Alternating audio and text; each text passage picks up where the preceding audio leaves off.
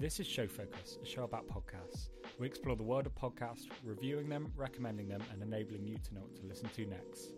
This week on the show, we talk about the Joe Rogan experience, one of the biggest shows of the past couple of years. We also have some news for you in the world of podcasting, and the Coke saga continues. Anyway, welcome back then. It's been a while, hasn't it? Oh yeah, God, uh, just over a month now, I think. Life hit us. Um, I just to kind of explain our absence for the past couple of weeks. We were on a roll, weren't we? Five episodes in six weeks, I think. And then Yeah, something like that. Um, I had my dissertation, which was a lot of work, and then now I'm into revision for exams and things. And I think you had a similar sort of thing, didn't you? Yeah, tons of um, computer science projects and yeah, exams as well. So it's all a bit crazy currently. Applying for universities and stuff. Oh yeah, university applications, interviews, uh, sort of essays and stuff, and it's all been a bit crazy. Oh man. Anyway, apologies to everyone, but we're back. Uh, try and sort out our roughly weekly schedule. Um, I, I've noticed on Overcast it tries and guess it tries to guess when you upload and adds it onto your Yeah. thing. And for a while it was like every other Monday, every other Tuesday, every Wednesday, and then now it's just given up on guessing because we're a bit irregular. But anyway, we're back. We're back. So the Coke saga, I have an update. oh dear. I tried a new one today. Uh, this is such a stupid segment, but I like it Yeah, all the same. We'll keep it going. I uh, I tried a new one today, Okay. a strawberry, which has been a big push because I've seen it just about everywhere in the last. Is it Coca Cola or Pepsi? Uh, it is Pepsi Max. Yeah. Oh wow, I haven't, I haven't Uh, tried that. Yeah, so I love the Pepsi Max Cherry. In fact, I have a bottle right next to me right now. Um, that's great, right? Also, Sainsbury's do the 600 ml ones, which is always good. But then uh, they brought out the strawberry ones, and they are really not good. like terrible. Did you not like it? Um, no, not at all. oh, Try it out. It's not good. I normally like that sort of thing.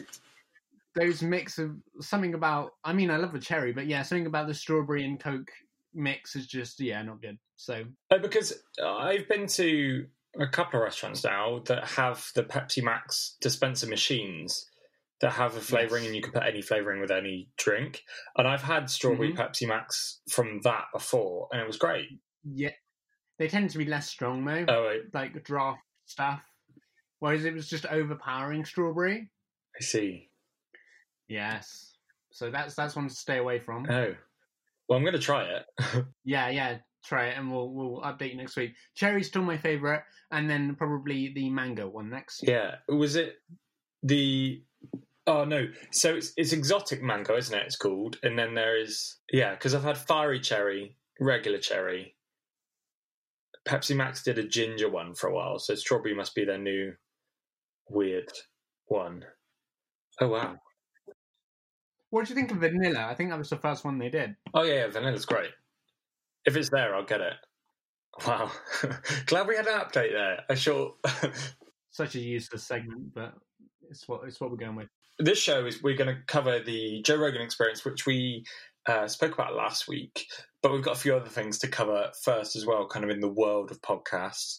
Um, I don't know if anyone's been following it or following ATP, which is where I heard about a lot of this stuff, but the podcasting world has exploded mostly in anger about a certain company called Luminary. Have you heard about this, Ewan? Yeah, yeah. I've I've had it on like five different podcasts. Yeah. And So uh, essentially, I'll try and do a good job of rounding up what has happened. Um, but essentially, uh, the company Luminary um, and loads of people have tried it in the past. Have tried. Well, they've had lots and lots of investment uh, and are trying to become sort of the Netflix for podcasts. So you're um, your one-stop shop for going there for everything podcasts instead of video with Netflix. Um, and I think they're trying to do that by uh, making first of all good app, but then second of all by having uh, exclusive content that you can only get there that they will pay for, um, that you then pay them a certain number of pounds or dollars a month. Eight dollars a month currently is what they're going for. Yes, eight dollars. Yeah, so a certain number of do- well, eight dollars a month um, to listen to, and I don't think that is the big controversial thing, is it? So I think what they've tried to do to start with, where you know they're kind of in the early stages and haven't got all of this exclusive content, they've been allowing you to use it as a normal podcast player, and so therefore listening to shows like this one and like every other podcast that are just RSS feeds on the internet. Um, and they've been doing something funny, haven't they, Ewan? Yeah. Uh, so the way that RSS works effectively is um, there's a directory of all of the RSS feeds, which are effectively just HTML links to the. Um, and then so Apple is, has one of those and probably has the biggest. Um, iTunes has just a directory of all of these links uh, to where the, where the podcasts are hosted. Um, what Luminary have been doing uh, instead of just linking to those files as they get requests via the app to obviously download the file and listen to it, they've been uh, stashing the file when it gets released, and then they've then been presenting it to the user from their server. And what that means is then the podcast host then doesn't know how many downloads they've had because it's not coming directly from their server; it's then coming from Luminary's server. Um, which has been a massive controversy because you then don't know what the analytics are, how many people have downloaded your podcast, which then means for advertisers, you don't know how many listens, listeners you've got, uh, which is a rather big problem. And this is crazy in that podcasts are awesome in that they're one of the only places on the internet where it's completely handled by you, right? In that we manage our RSS feed. Every other podcast out there, well, most of them anyway, will manage their own RSS feed. And it means that all of that content is owned by us. If we want to move it, we can. If we want to take it off the internet, we can. If we want to do any of these things, we are in complete control. And then Luminary have gone, hold up, we'll download your content as soon as it gets published once. So we see one download on our end or any other podcast end. And then they then play it to everyone else from their servers, which seems crazy in that um, essentially if you know if someone was a subscriber and was paying eight dollars a month, they're paying for well, yeah, they're paying for content that isn't owned by Luminary, which is crazy. Because imagine me going to YouTube and downloading PewDiePie or whoever his videos onto my clever new um, you know, web service, whatever that is, and then having people pay to view it. It's crazy, isn't it? Yeah, it, it wouldn't happen with just about any other medium, um, but because the way RSS works, um, it's rather easy to do. And I think since then they've had uh, they've said they won't be doing it anymore, but um, because obviously um, people have kicked up a stink. And what they were saying was they were doing it for performance reasons, which it will be faster from their servers because they have much bigger servers than just um, people hosting single. But yeah, they, I think they've just backed down from that now um, because it's such a big. Yeah, and ATP did a really good job. They're the ones I've heard about this, but on covering uh, on covering this kind kind of story, and it you know it seems crazy in that they've you know they've had what is this a hundred million dollars in funding, and they are then yes, hundred million dollars, basically dumping that all on celebrities to try and get a celebrity to come over and make a podcast with them. So it was like, oh, I want to go and listen to the new, I don't know, whoever is podcast, insert celebrity name there. Uh, I have to go to Luminary, download their app, and then if every, you know, if all of my favorite celebrities start making podcasts there, why would I use anything else? Um, and I, I do see their idea there, but I think everyone in the world of podcasting is very much against that, in that we like it as it is um, with kind of the open framework of podcasts that allows people to do what they want, which it's always been a medium where people have ultimate control over um, their hosting, where they post it, um, who has access to it, um, what ads you put on, that sort of stuff. Exactly, yeah. And then to see people trying to sort of change that without you being able to really control it um, is a is a really scary thing. And and you'll never know you never know what their um, what their intentions with it are. You'll never know sort of how the money will work out because obviously people earn a living from podcasts, and any changes to, to how podcasting works is obviously going to be um, a scary thing for people.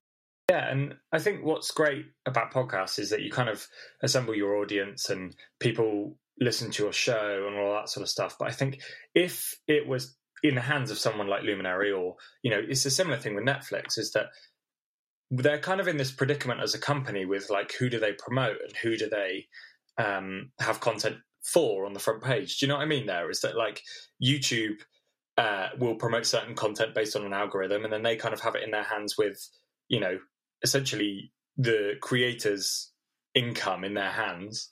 Um, if they get promoted, they do get revenue. If not, then they don't. And it's kind of I think people like it as it is with podcasts. You know, you you do that work yourself then, don't you? If you own the RSS feed. Yeah, you do all of the you do all of the marketing, um, and yeah, that's not in anyone else's control. Yeah. Um, and so one of the interesting things then is that lots and lots of people have pulled their content. Well, not pulled their content, but asked nicely, basically, for Luminary to to not feature their show on on the network. Um, and so there are a few that are here. The the Daily Show, which is the biggest podcast at the moment. Um, the Joe Rogan Experience, which is the one we're going to talk about later, that links in nicely. Um, and then Reply All as well, um, which again is certainly top five in terms of uh, podcast listening. Um, yeah, also Anchor, uh, all of those shows are not on there as well, so ours won't be. Um, yeah, see, seems crazy. It's all kicking off, isn't it? It is, yeah, yeah. I think what people what people are trying to go with here is if they don't then if the big podcasts don't have their have their podcasts on obviously Luminary, um, then people will search them up, find them, know that then find out that they can't listen to it through that app and then move somewhere else. Yeah. Um, so that Luminary don't have this monopoly. Yeah. And I think they're going to struggle here in that the entire world of podcasts is not going to want them to do this um, unless they dump a lot of money on people's heads, I think. Um, but yeah, yeah. Um, we will chuck the well, there's a, various news articles and things from The Verge and other people. Um, we'll chuck those in the show notes for if you want to read those later on. Um, yeah, there's also the ATP show that talks about this, uh, and that is very good, and they cover it much better than we could. Yeah, Marco Arment definitely in that show summarised it really, really well, um, and sort of the the nuance of it and, and where the feelings are coming from um, about it. So definitely go listen to that. That's where I first saw it. Was he had this huge thread on Twitter? There was a big discussion between him and loads of other really big podcasters, um, and he's been in the podcasting world for so long. Uh, both him and his wife are huge podcasters on several different shows that he has a you know a very good look look at it basically. Um, speaking of Marco Arment, then uh, Overcast just released an insane feature, um, which is a better way of sharing clips from shows on the web. So we're talking about uh, YouTube with their algorithm and how they effectively share your content without you having to really deal with it.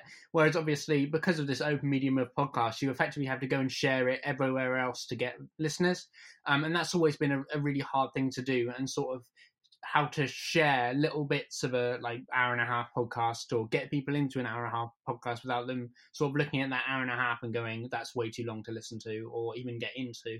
Um, whereas this is effectively what this does is it takes a little clip makes a video from it with the with the art and a little time bar i can't remember what you, i don't know what you call it um, and allows you to then share that on twitter and instagram stories and instagram and it gives people um, a way of sharing little clips and sort of a way of getting people into their podcast without them having to go into their podcast app, download it, and then listen to bits and go to the link or the uh, time code and then listen to that specific bit. Um, so it's a great way of sort of marketing the podcast. It's a brilliant thing. Yeah, it's basically like releasing a trailer for your podcast, isn't it? It's like a minute of you know, it gives you it gives you a good idea of whether you're going to like the show or not. And I have seen loads of this on Twitter. I think that's because you know people have seen this and, are sharing stuff around and found episodes from shows years ago that I really enjoyed, or um, some new ones that I thought, oh, hold up, you know, that sounds interesting, and maybe I wouldn't have listened to that anyway. So um, it is an awesome thing. Uh, I've chucked one of those on my Instagram stories for this to to promote the show, and I, I know from us, you know, we are a very very new show, it's tough to get out there. It's tough to sort of spread the awareness of you know what your show is and what it's about. And we've been kind of doing that through social media um, and places like that, basically through our own personal ones.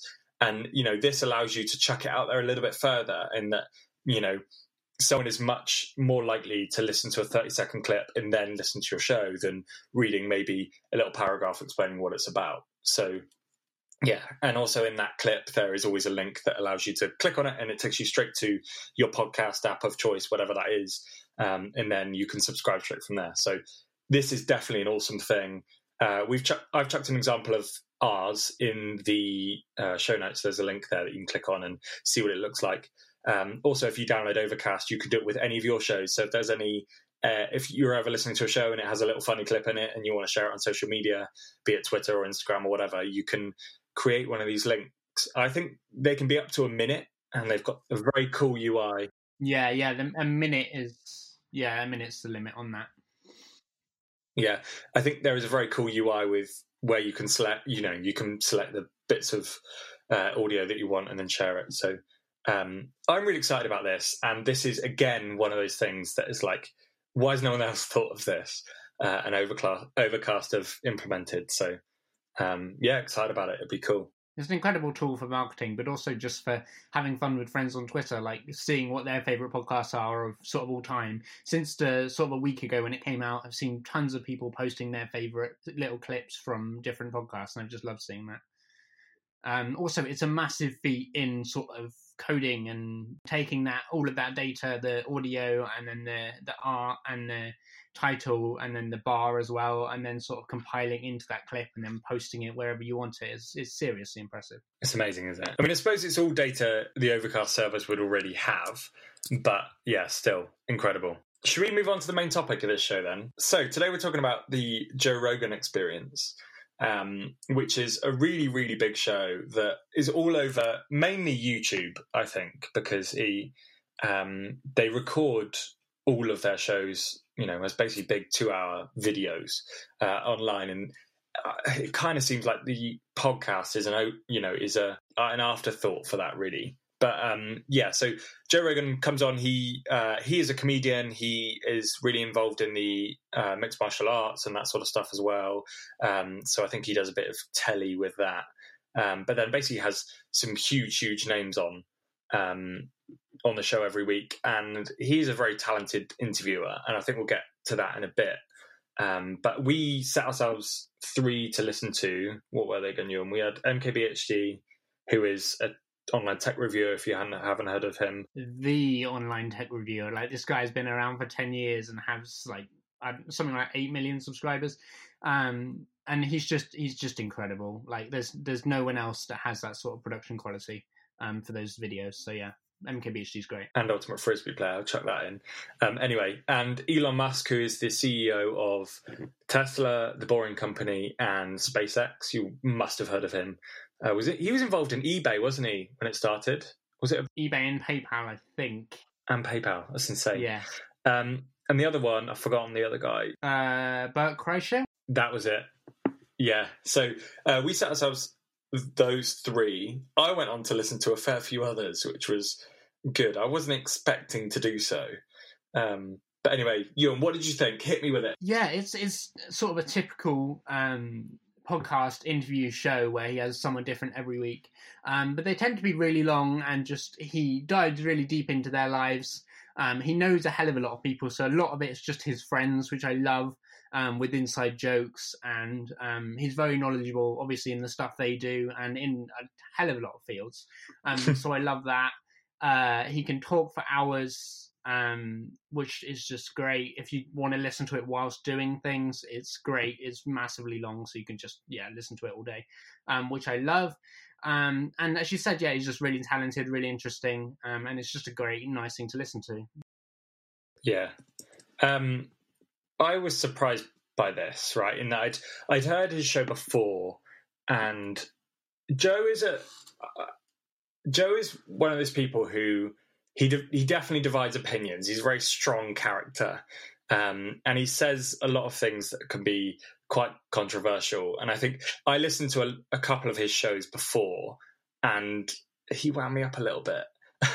and I, but then I started to realize as I listened to more and more shows that it's that kind of personality that gets the most out of the people he's talking to. So I wonder if it's something he does kind of a, a little bit deliberately um, and he, I'm always amazed how the people come on. You know, it's always a two, two and a half, three hour long show, and at the beginning they're very um, like press face type thing. They're very not revealing a whole lot, and then as the show goes on, he gets more and more out of them, and they dive more and more into their lives or their career or their work, whatever it is.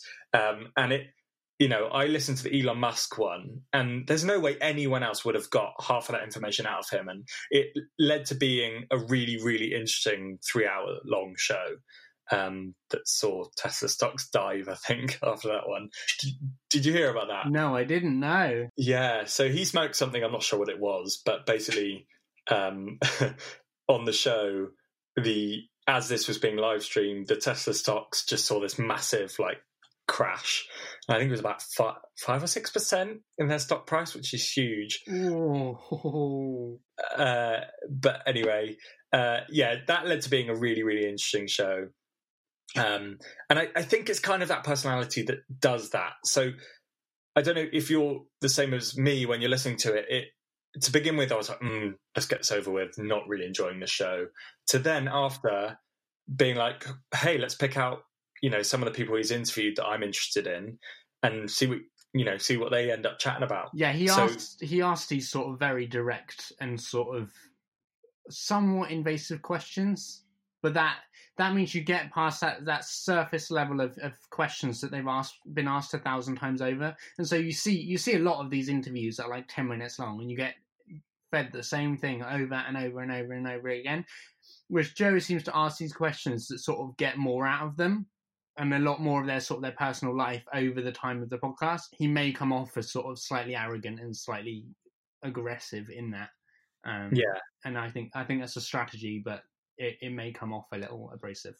If if you feel the same as me and listen to the first ten minutes and think, oh, I would kind of recommend keep going. Definitely pick the people you're interested in or um, follow because I think I, I, listened to a couple that were pe- with people I'd never heard of before. The Bert Kreischer guy you recommended, I didn't really enjoy that show because I don't have a clue who he is, and yeah, so yeah. Mm-hmm. you know he he they had some interesting things to talk about. I think Bert Kreischer has had some issues with alcohol in the past and things like that, and they spoke about that, and that was really interesting to see how he's kind of come through that. And um, again, Joe asked the questions that I don't think anyone else would. But then I, I found a couple of the others. So um, Lance Armstrong, he had on. You know, if you don't know who he is, ooh, that's an interesting one. I know, I know. You've got to listen to this. Um, you must know who Lance Armstrong is. But anyway, Bico got you know done for doping ages, pro- probably at least ten years ago.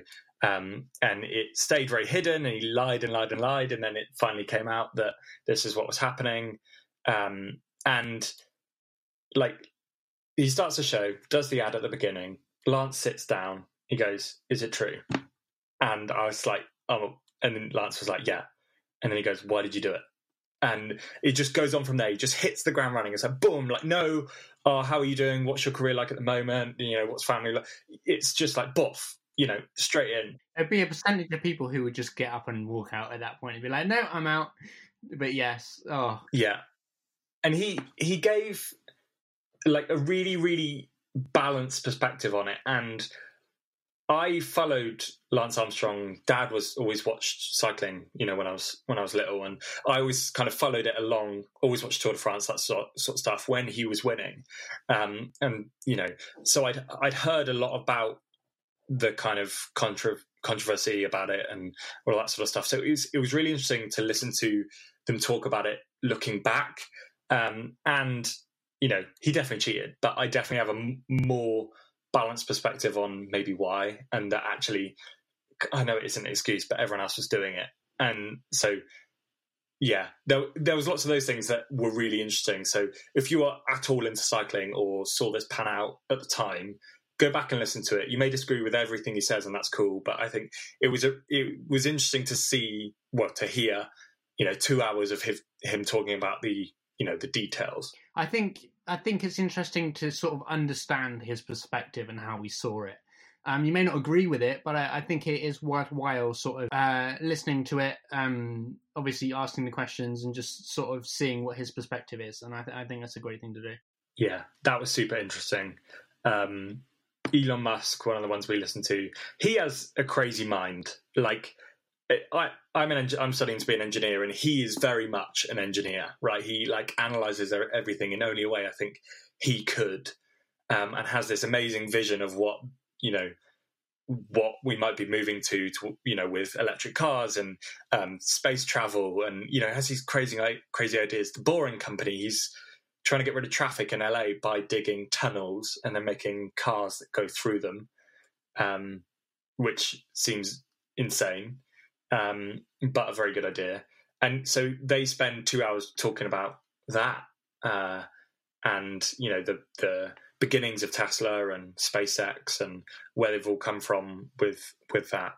Uh, did you listen yeah, to that one? Yeah, I did. Um, I think this one definitely showed where um, where Joe's sort of interview skills uh, sort of start to shine because he takes someone who is incredibly technical, incredibly smart, and asks sort of very interesting, uh, very smart questions. And I, I, just thought that was great rather than sort of the surface level stuff. He really sort of dove into it, asked technical questions, um, got really good responses out of um, out of Elon Musk, and I, I, I really love that interview. It went really well, and he's, they sort of got into uh, where they see technology going um, and space and all of that, and I, I just really loved that that whole interview. I thought it was really interesting. Yeah, again, if you're at all interested in it, do it. Go listen to it. Um, again, links for all of these will be in the show notes, but um, yeah, I, I just found it fascinating. Like they talk, they spoke about the cars, and Joe Rogan was like, "Hey, I, you know, I've got this 911. He's got muscle cars, and he's very much that type of guy." And then um, Elon obviously drives all Teslas, as you would expect, but he also has some petrol cars. And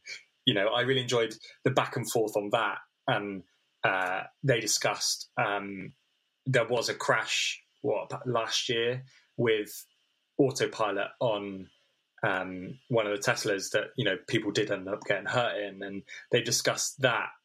And you know, he was kind of there like, "Well, dude, like our Tesla is far far better at driving and has far less accidents than you know any human could." And if you look at that same time span where there's been maybe a handful of crashes in Teslas, there has been several hundred thousand in you know normal petrol cars, and I think that back and forth was really interesting as well.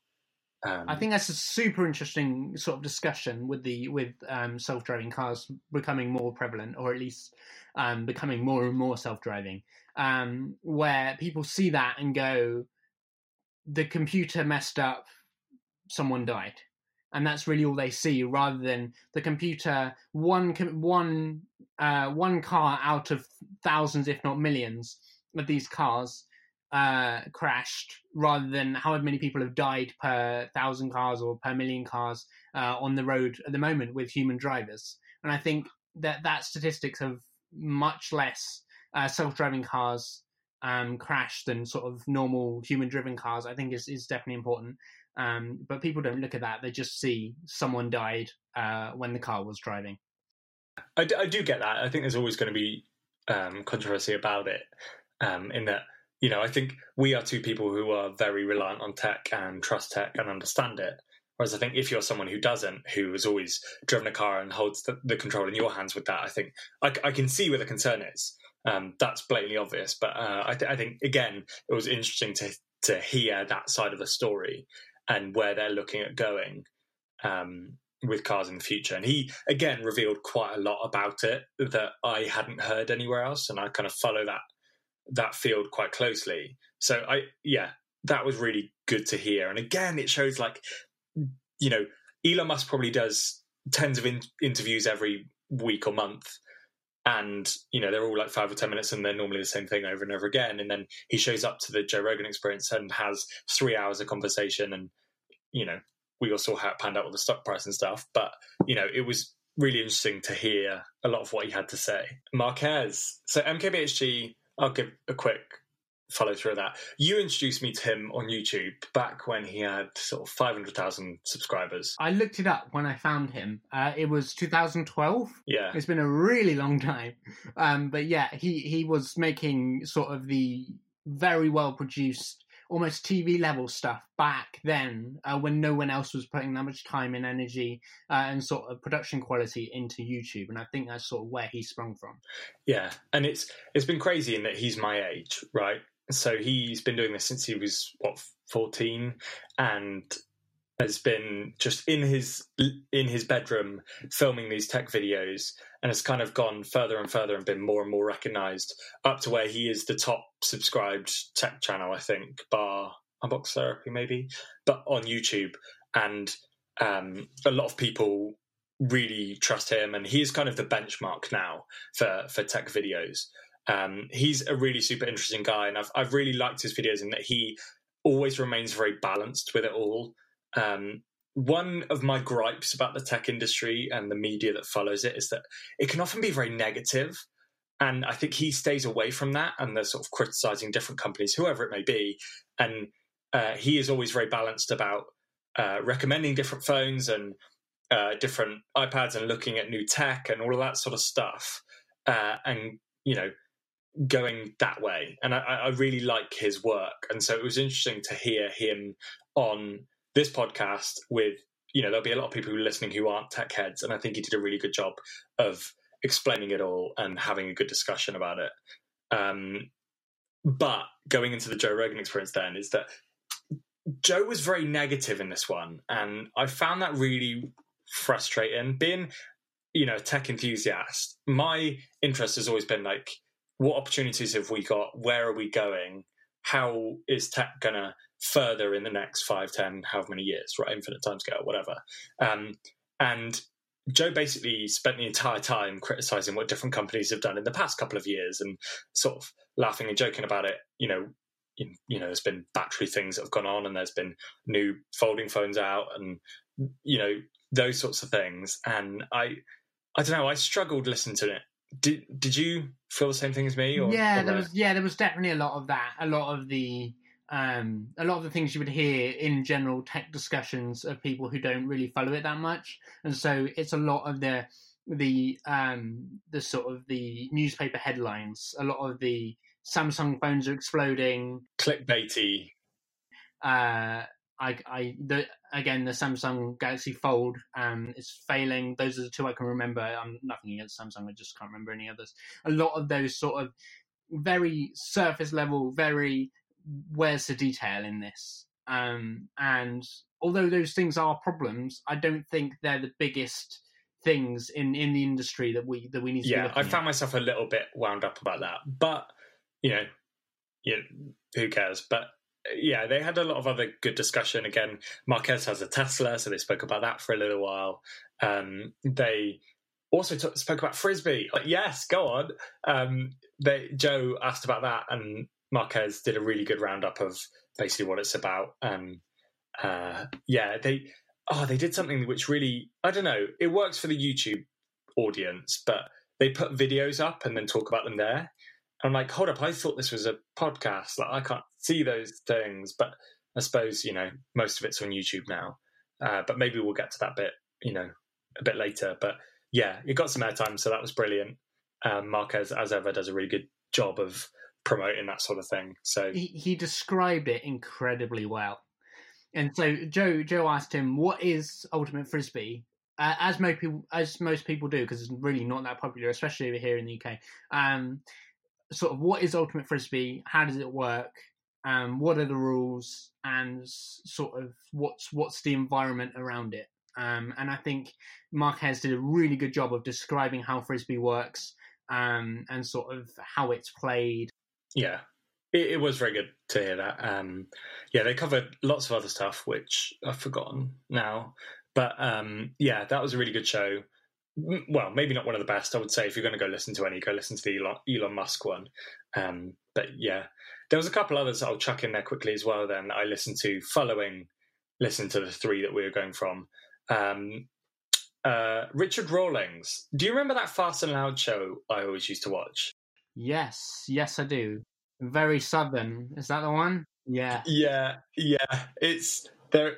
It's about this hot rod shop in Texas, and it's very loud, and it's on Discovery Channel, um, and it's a very American show, and yeah, it's very loud, and they chuck huge engines in old cars and then paint them and make, make them look snazzy and then sell them on. Um, it is kind of reality TV type thing. And I was used to watch it because interested in cars and stuff. It's very eccentric. It's a very yeah loud.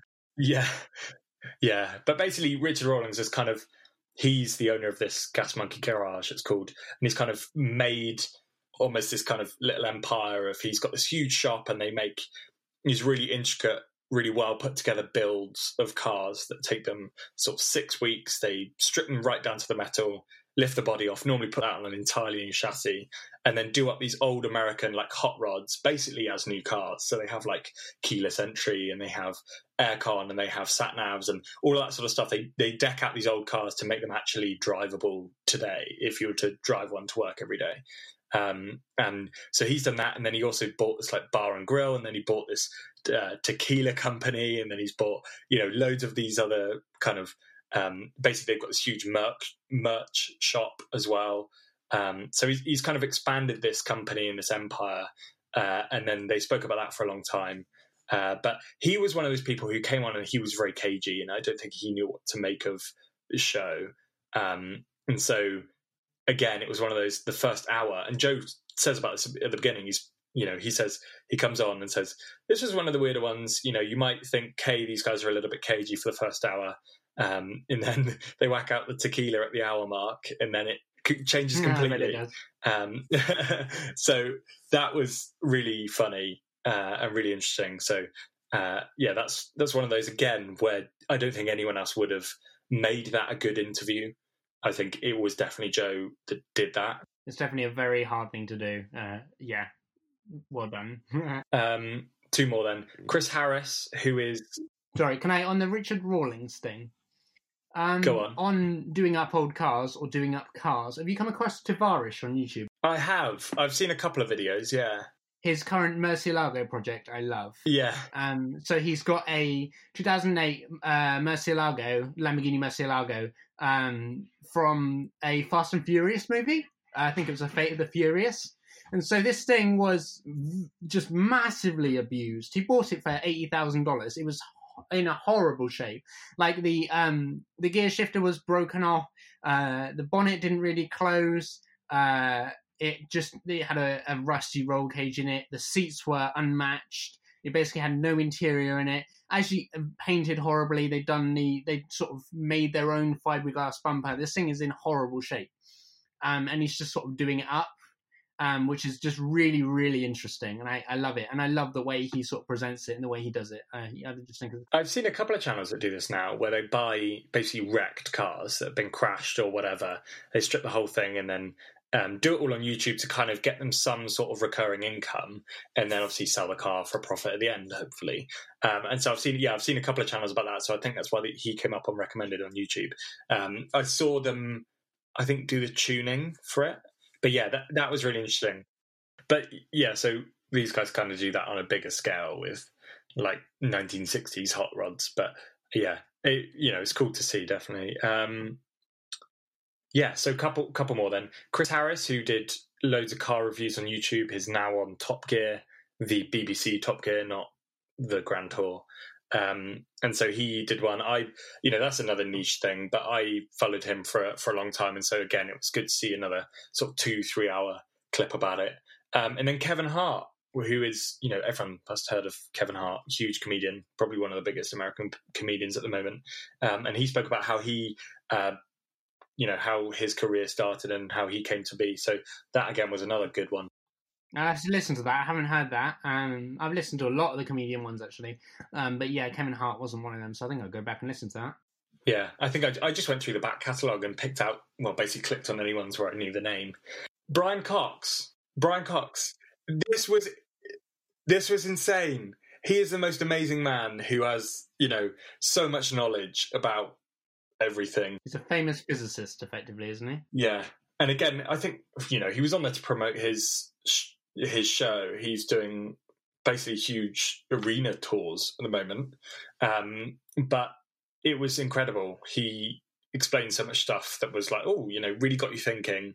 Um, and that's one of the things I love about podcasts is that you listen to it while you're, you know, walking to or from work or driving or whatever you're doing. Um, and it, you know, it gets you thinking. And those, his was definitely one of those that was super interesting. Um, and again, they get talking about you know, lots of crazy stuff, black holes and things like that that I know very little about, and came out listen, knowing, you know, marginally more, which was which was quite interesting. So, um, yeah, that one was very good. Have you listened to any others, or should we move on to the general format? Um, so, what, what did you think of the, like the format of how it worked? Um, I mean, it's it's this it's very similar to a lot of podcasts um, that we've come across. Just sort of very traditional interview style, um, but there isn't much format to it. There's a lot of sort of him. It's basically just a discussion between the two people. There is very little sort of set out show like format. It's just a lot of sort of flowing conversation. Um, so that's I, I really like that style, but again, it's it's it's different to a lot of what you see. There's no set out sort of um, segments or anything like that. Well, they basically sit down for roughly three hours and just talk, don't they? Um, yeah, yeah, yeah. But yeah, that that's quite good. Uh, the thing that got on my nerves, and maybe it's just because I'm a big podcast fan, was that it wasn't made for audio. Basically, what they're doing is, you know, it's it's a three hour long YouTube show that has an accompanying audio clip that you can listen to in the form of a podcast, and that that was frustrating. I think because they they talk about things that they can see. Obviously, they're sat across the table from each other, so they talk about things visually. Whereas lots of other experienced podcasters will describe the thing so you can follow along with a conversation. Whereas obviously Joe doesn't do any of that, and so I'm there like, well, I'm along for the ride for two minutes when you're talking about a certain thing, and I have absolutely no idea what you're chatting about. And that is not a great way to keep people listening to your show. I think um, that bit wasn't great about it, but I know most of his audience listen, you know, sorry, watches on the YouTube show, and so you know maybe has that on in the background and can glance at it when they need to. So yeah, maybe it's just I'm not one of those people that would put a three hour long podcast on as video. Uh, I've only done it once or twice. Yeah, I, I don't really like to do that. If I'm going to do that, I may as well watch a few episodes of a TV show. There's a big difference between sort of the li- time when I'm listening to a podcast and time when I'm sitting down to consume something, sitting down to watch something. Um, and so I can't be doing work whilst watching something. I just can't do it. Like it's way too distracting. Whereas I can listen to a podcast and then do work as well. And so um, if you're missing stuff in the audio version, I just don't think it's great. It's it's I can't remember exactly what podcast it was. Um, I was listening to this week. I'll put it in the show notes. But they were talking about um, sort of this moving podcasts become more and more popular, and so sort of the long YouTube show are starting to be, be called podcasts again, even though they're not really podcasted YouTube shows. They're long shows sort of mainly video with the podcast feed rather than being the podcast feed sort of with an accessory video. Um, and so, yeah, I think it's it's a YouTube series effectively with that audio um, sort of along with it. I I liked it definitely uh, overall. If we're looking at it, you know, I I did like it, but I think I liked it because of the people he had on there, um, not so much like Joe himself. And I think that that format was tough for me as kind of a podcast fan, and I know so many people do it so well. Um, you know, just just if they've got something in front of them, they will describe it so you can come along for the ride. It was hard to just listen to, definitely. Yeah, you're right.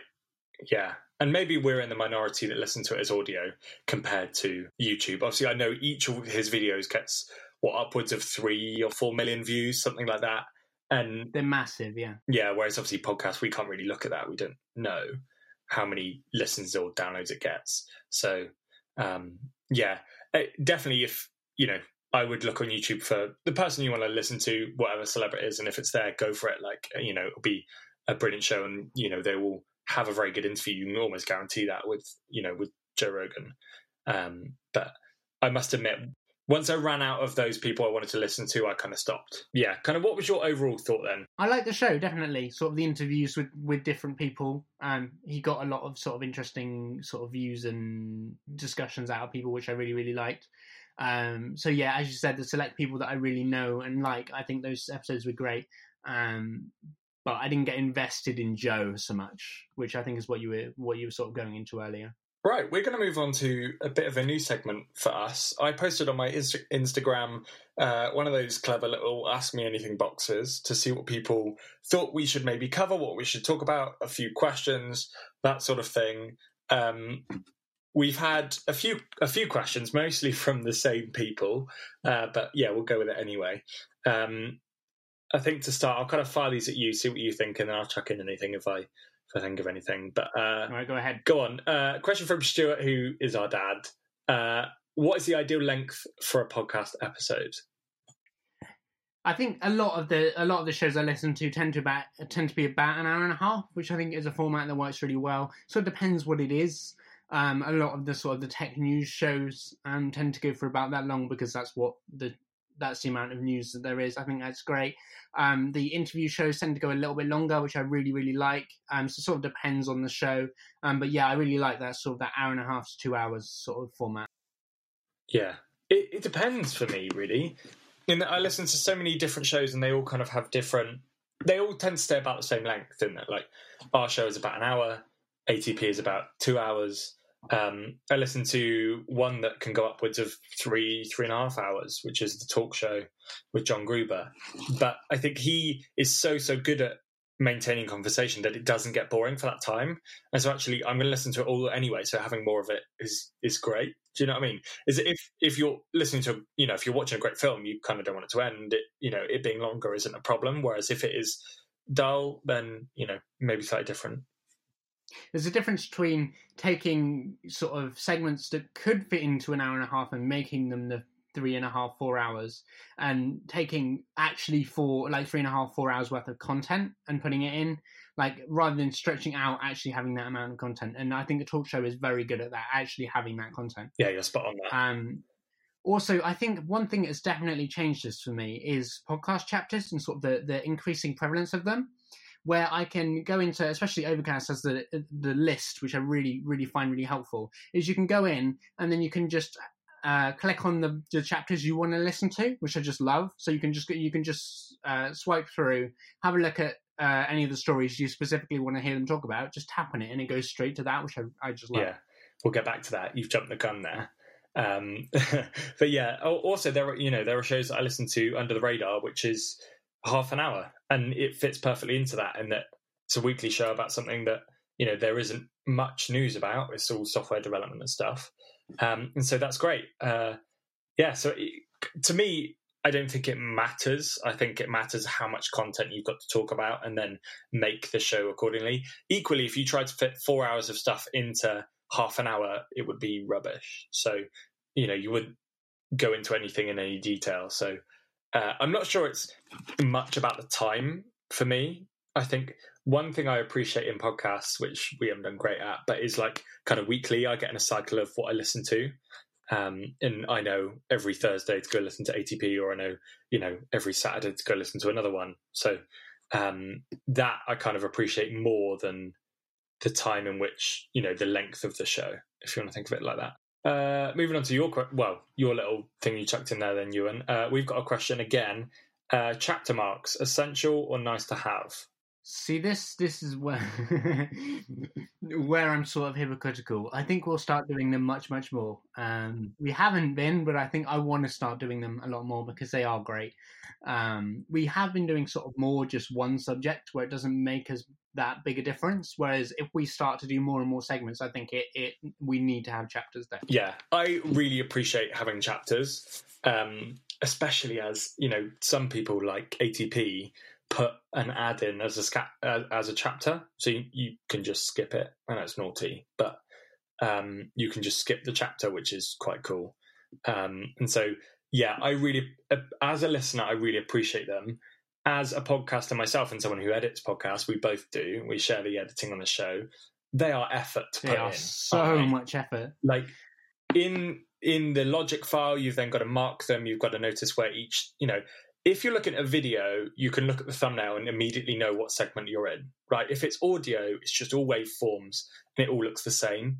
And so actually going through and dividing it out is really tough. So I tend to do it as I go and think, oh, here's where we swap from the intro to talking about topic one or topic two or whatever it is, um, and I chuck them in there. But then also when you export, log, you know, the logic file, the the podcast thingy uh, as an MP3, you've then got to add them back in again there for them to show up on the app, um, and it is quite a lot of effort, but. It's definitely something that's valuable to listeners. I know it is for me. So I think we'll try and do that more and more but yeah, I know I'm just like you, Darren. That I've kind of got two hats on: one as a listener, one as uh, a podcaster myself. So it's at least an extra half an hour, forty five minutes of work on top of the like two hour edit. Like it's it's a lot of extra work. Um, but I think it is definitely a, a thing that has value um, in the in the listener in the listener experience. Awesome. Uh, next one then. Uh, do you use smart speed or similar functionality? So, smart speed, if you haven't heard of it, is the one that's in Overcast, which is basically a function that removes silences between words. So, if someone's talking slowly, um, it will remove that bit rather than what you know old school podcast apps do. It's basically they take the so if it's a one hour long um, audio file and they make it 45 minutes long to compress it that speeds up the words and it changes the pitch of the tone and all, all you know all of that stuff. Um, instead of doing that it just removes the silences to shorten the clip in a way that doesn't distort the actual voice. Um, and so it's it's really clever. It's a really clever bit of kit. Uh, it came first on overcast and i know i listen to it you know i use it religiously on almost everything. Um, but a lot you know basically every other podcast app out there uh, has it has that sort of functionality as well now. It's kind of become widespread. But uh, yeah, I know I I use what have I got mine set to at the moment? Uh, 1.6 times. So it uh, 1.6 times speed and then smart speed on as well, which shortens the silences uh, by about I've got a figure here about 38 percent normally on average. It shortens the podcast by without speeding up the actual words that you're hearing. Um, it's awesome. I use it all the time. If you haven't tried it, go listen to uh, go listen to uh, a show on Overcast, and then slowly crank up the speed, and you'll notice that you can uh, still completely com- you know comprehend everything they're saying in a normal way. But without the show taking two hours, it takes an hour and a half or whatever you set yours to. What do you think? Yeah, I, I, love uh, smart speed and obviously speeding up the podcast as well as that.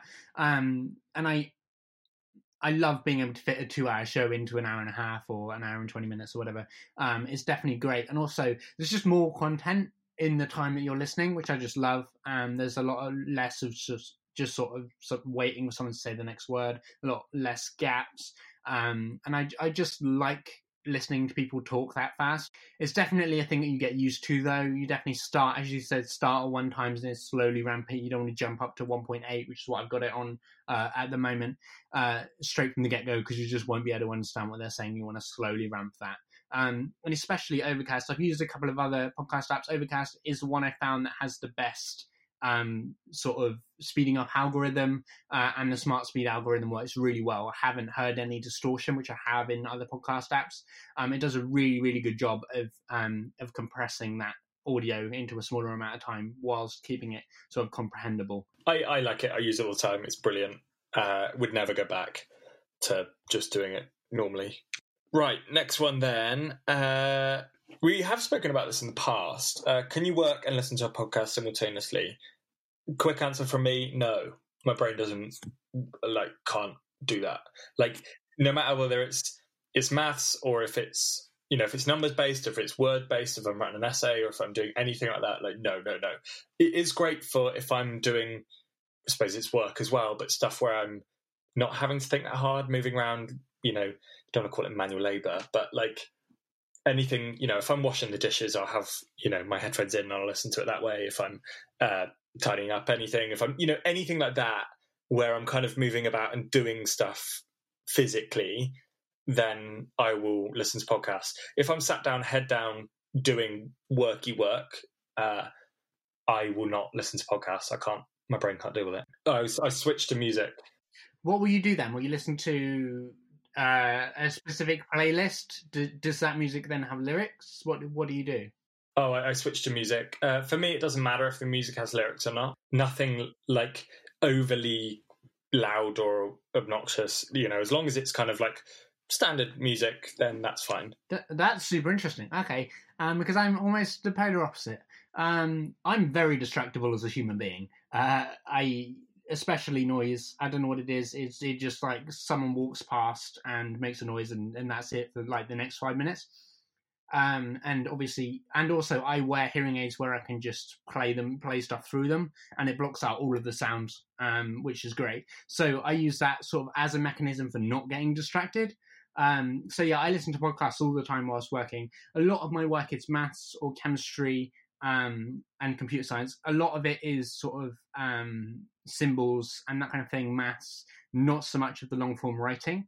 Um, any long form writing I can't do whilst listening to podcasts, but a lot of the sort of the maths and chemistry stuff sort of uses a different part of my brain. I don't know what it is, but I can do that whilst listening uh, to a podcast. So yeah, I love doing that. Serial I listen to a lot of times uh, because I can sort of zone in and out of it whilst doing work, which I really like doing. So yeah, Serial season one especially I've listened to a lot of times. For you, then, is it basically background noise? You know how some people listen to like like airport noise where it's like rustling and random chatting that you can't really pick out. It's just sort of background noise. Yes, yeah, a lot of it is. Yeah, yeah. Depends what the work is I'm doing, really. Next one, then. Uh, I had one from my housemate saying favorite housemate question mark. So yes, James, it's you. Uh, next one then uh, is uh, one from Matthew from work. Hi, Matt. Uh, what are your end impressions of Orphan Black? Uh, how far did you get through? Ah, this is one I want to know. Uh huh. Yes. Orphan Black was great. I got bored of it. What season did you? I got into the second series. Second. Okay, that's interesting. Yeah, I I don't know. Maybe I flutter around with TV shows, and it's rare that I just smash it through and finish one. Maybe I should go back and listen to it. But uh, thinking back on it, I really enjoyed Orphan Black while I was watching it. I should probably go back and carry on. Um, but it's very, I don't know, it's very tense. Like a lot happens, and it requires a lot of thought. Um, and so I watch TV mostly at night, and so sometimes that is a bit much for me, and I end up watching something a bit lighter. But definitely, I enjoyed it. I will keep going at some point. It's incredibly intensive. Yeah, you're you're absolutely right. Um, there's people all over the place. A lot of them look the same, funnily enough. Um, and so it's it, it can get a little difficult to watch. Um, just it's just it's just intensive, and that and that's all right. Um, there is sort of a, I think it, it, dips a little bit in quality end of season two into season three a little bit, and then definitely picks up massively after that. Um, but there is a little dip there where they went into a storyline that I don't particularly like. So, um, yeah, definitely pick it up again. Yeah. Um, how far have you got through? Have you finished series? Is it done? Like finish, finish now? It finished um a year ago, I think. Yeah. Okay. Um, there was. It did uh, what White Collar did. It's got season five is only like ten episodes long.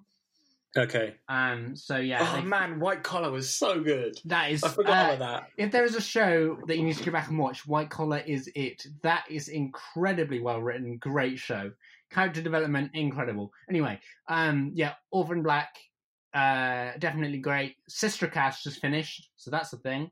Uh, we were we were talking about uh, on our little Orphan Black. Yeah, that finished. Um, that was kind of sad because I love that podcast so much. Um, and so yeah, I just I love Orphan Black. I've watched it through multiple times, um, and I can I just sort of jump in at different episodes. Uh, so yeah, yeah, give it another go. I wanna I wanna hear what you think of the sort of the ending seasons. yeah, cool.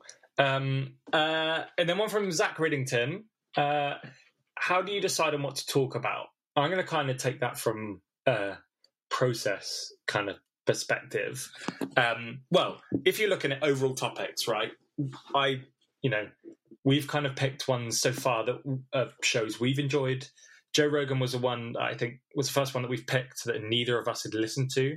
I think that was just because it was getting so big and it was so up there in news and not news, but like if you ask people what podcasts you listen to, it's one of the bigger ones in there. So I think we thought, yeah, let's see what this is all about. Let's go have a chat about that. Um, yeah, so most of them have been about that. I think we're going to branch out a little bit more now. Um, check a few other, you know, different ones in there, and definitely take recommendations. So if there's anything you want to hear, hit us up on Twitter or Instagram. Um, but yeah, in terms of a process perspective, we have a shared document that everything goes in and we kind of bounce ideas off each other. We try and not talk about any of it before the show. So we were kind of in an odd situation, what, an hour ago before the show, where we were chucking ideas in this document and bouncing off each other without speaking about them.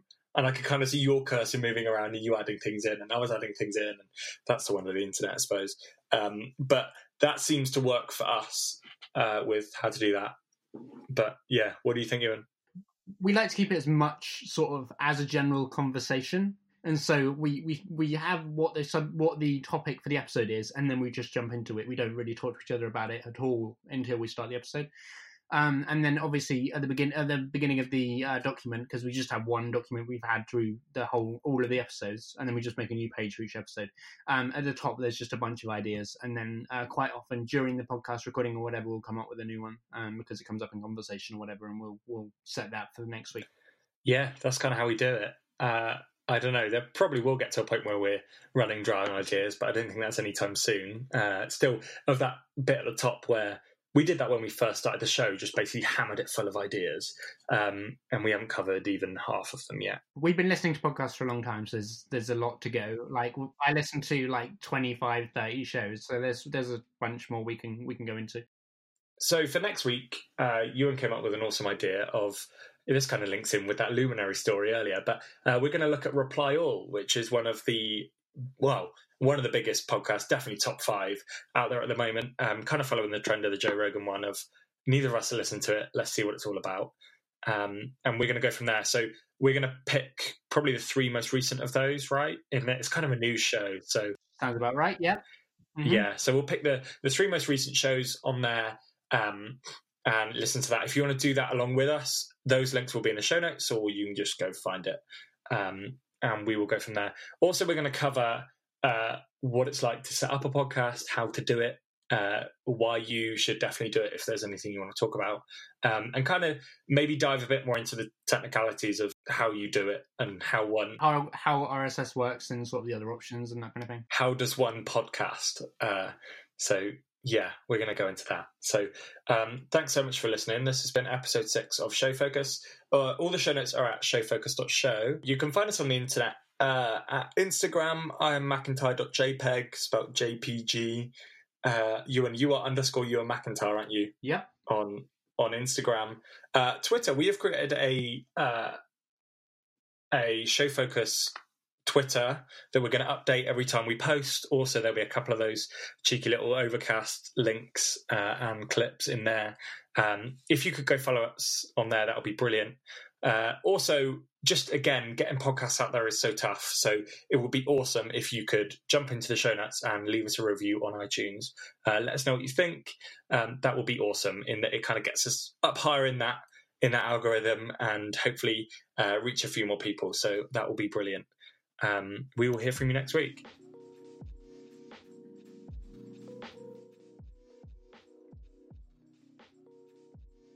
I hear gravity is bitten you in the ass. uh, yes. So I am. So I'm trying to learn guitar, and this is my thing currently. I don't know why. Um, these guitars have been hung on my wall because it was your old bedroom. So yeah, um, they've been hung on my wall and I haven't been playing them. So I decided to start and try and learn a tune that's rather too complicated and too hard for me. So um, yeah, Gravity by uh, John Mayer is my current trying to learn. Um, so yeah, I've got a little, I've got the little clip. Oh, oh, that's funny. Oh, okay. So I've got to explain this story now. You put gravity in the. Uh, oh, you put it in the show notes. Yeah, right. So I read that in my old room, uh, which is now your room.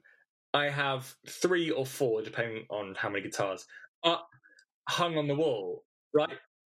And I woke up. I woke up once to the guitar falling on top of me. And so when you put gravity in the show notes, I was like, "Hey, I see. He's put a guitar on the hanger and it's fallen off and hit him." And so, yeah. No, but that has definitely going to happen. The hanger is slowly breaking, so at some point I'm going to get hit by a guitar. Sorry, I thought that was really funny. I thought that is what had happened, and then you no, were chatting about it, and then it's a song, and I'm like, what? Oh. No, I put gravity is working against me, which probably that makes sense. Okay, yeah, it's a lyric to the song. okay, uh, carry on. Sorry, I ruined your story there. We are truly, truly, truly crazy people. Anyway, I've got a little clip in the soundboard, soundboard so we're going to play a little bit. this is a cover of it um, by Lindsay Ell because I like this. I like this version. It's got no drum beat, so you can actually, actually hear the guitar.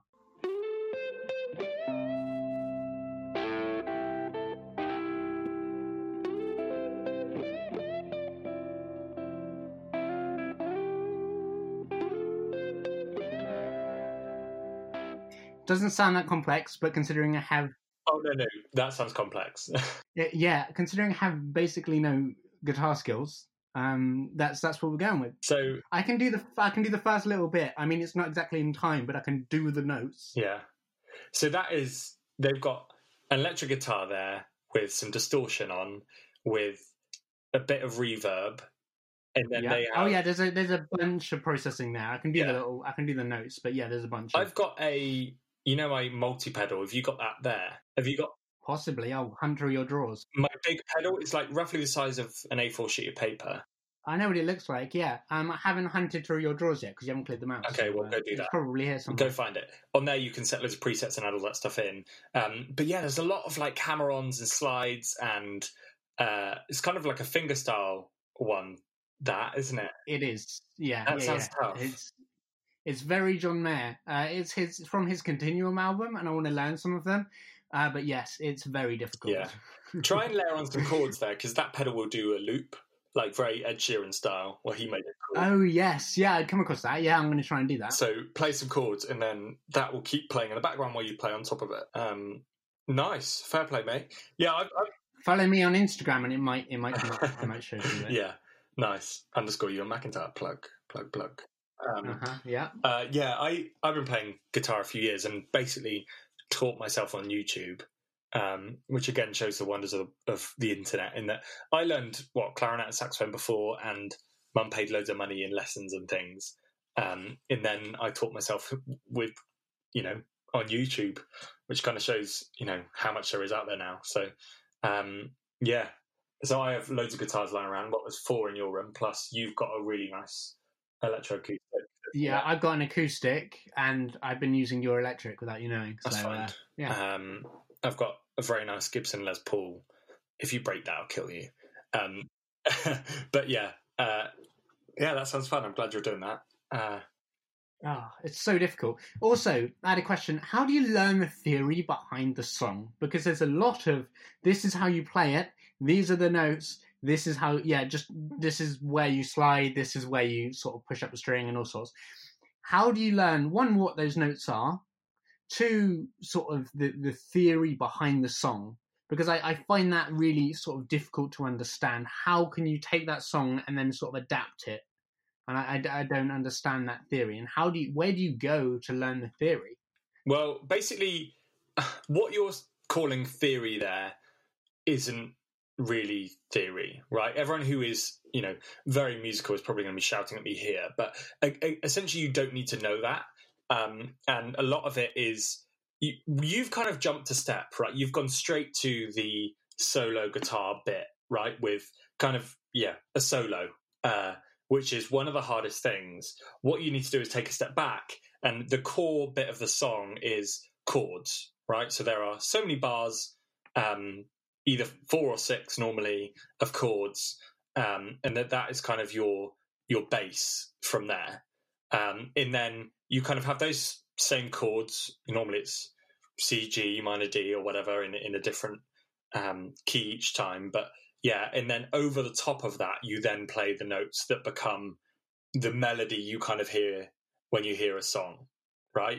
Is that you're listening to the the main guitarist who's rocking out, and that's the bit of the song you're hearing. But really, what you need to do is become the pianist or the background guitarist who is just playing the chords over and over again first. If you do that, you then get a really good understanding of what the chords are and the pace at which the song moves and the build up and the you know the drops into the bridge and then the build up for the chorus again and then the end builds up more and then drops away and you kind of get a picture for that and then the melody is just sort of a, a trimming on top um that kind of goes over the top of the chords and what you'll notice is that each time obviously you did music lessons a while ago you have a scale right is that it you know the song will be let's say if it's c g e minor d that those chords are in the key of G, and every note in that solo will be in the scale of G major. So basically, all he's doing is imagine you have loads and loads of buttons out in front of you, and they're all all of the notes going from lowest to highest. So lowest on the left, highest on the right. All he's doing is pressing them in a in a different order that becomes a certain melody. Does does that make sense? Imagine that some some notes are you can use, and some notes are off limits because they are not in the right key and so will sound wrong. All he's doing is messing around with them. Okay, yeah, that, that does make that does make more sense. Yeah, definitely. Um, keys still, I still don't really understand that. I need to I need to properly look into that. Um, but yeah, I have done some of the chord stuff. I need to do more of it. Obviously, I have the acoustic to do that. Um, but yes, I definitely do need to do some take a step back and do some of the easier stuff first. Um, but yeah, I wanted to learn the solos, so yeah, that's what I've been currently doing. I hope I did a good job of explaining that. If anyone is very musical out there, let let me know because I, I, reckon I probably made a lot of people angry and oversimplified things. But oh well. Um, so yeah, uh, being wrong on the internet. There's a good podcast reference for you. Hello Internet, episode one. First episode of yeah, Hello Internet. It was a very good episode. Yeah. Oh man, yeah, you get yelled at for anything you get wrong, but that's sort of how the internet works. Well, let's go over that story. So, Hello Internet, we spoke about in our favourite podcast, which is two YouTube creators. Um, one of them, Brady, really wanted to start a podcast and invited CGP, who, CGP Grey, who's another one, um, to do a podcast. And they said, "Oh, you know, we'll try and do ten as a trial." Uh, and CGP Grey was basically like, "I don't want to do it because a podcast you don't rehearse for and it's not scripted, and I don't want to be wrong on the internet, basically." Um, so yeah, that was kind of where that reference came from. You um, sort of have to get past that barrier, don't you? Of you might be wrong, and you're going to have to correct yourself in the next episode. And you just sort of have to acknowledge that there will be sort of you will make wrong statements because you can't fully research everything in an hour and a half podcast. You can for CGP Grey's little, very well researched three minute videos, but you can't for just general conversation for the hour and a half.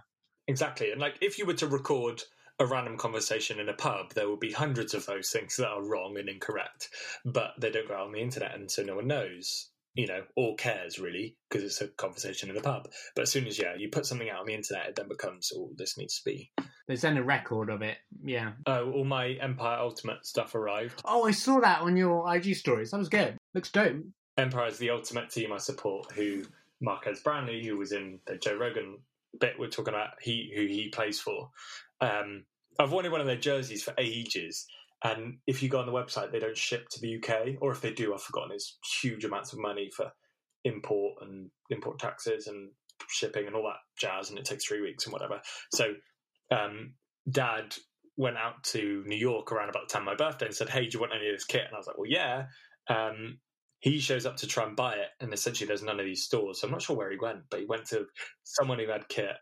He ended up going he ended up going 45 minutes out on the train, I think into New Jersey, not quite sure. He ended up going a long way out anyway. Um, then uh, the store was effectively just someone's house.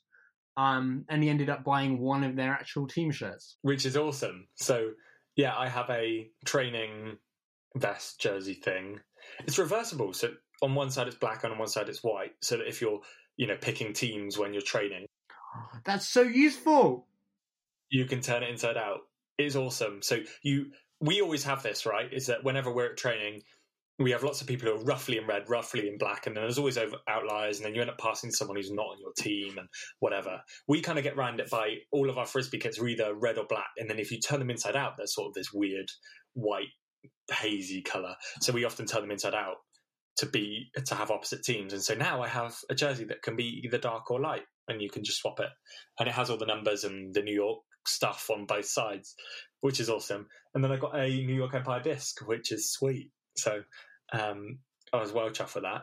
Uh, and basically, well, I'll probably take that to a tournament. I have a few questions from people, but yeah, you can't get that stuff in the UK, so I'm well excited for that. Man, that is um, awesome. Um, God, I love it. Oh, yes.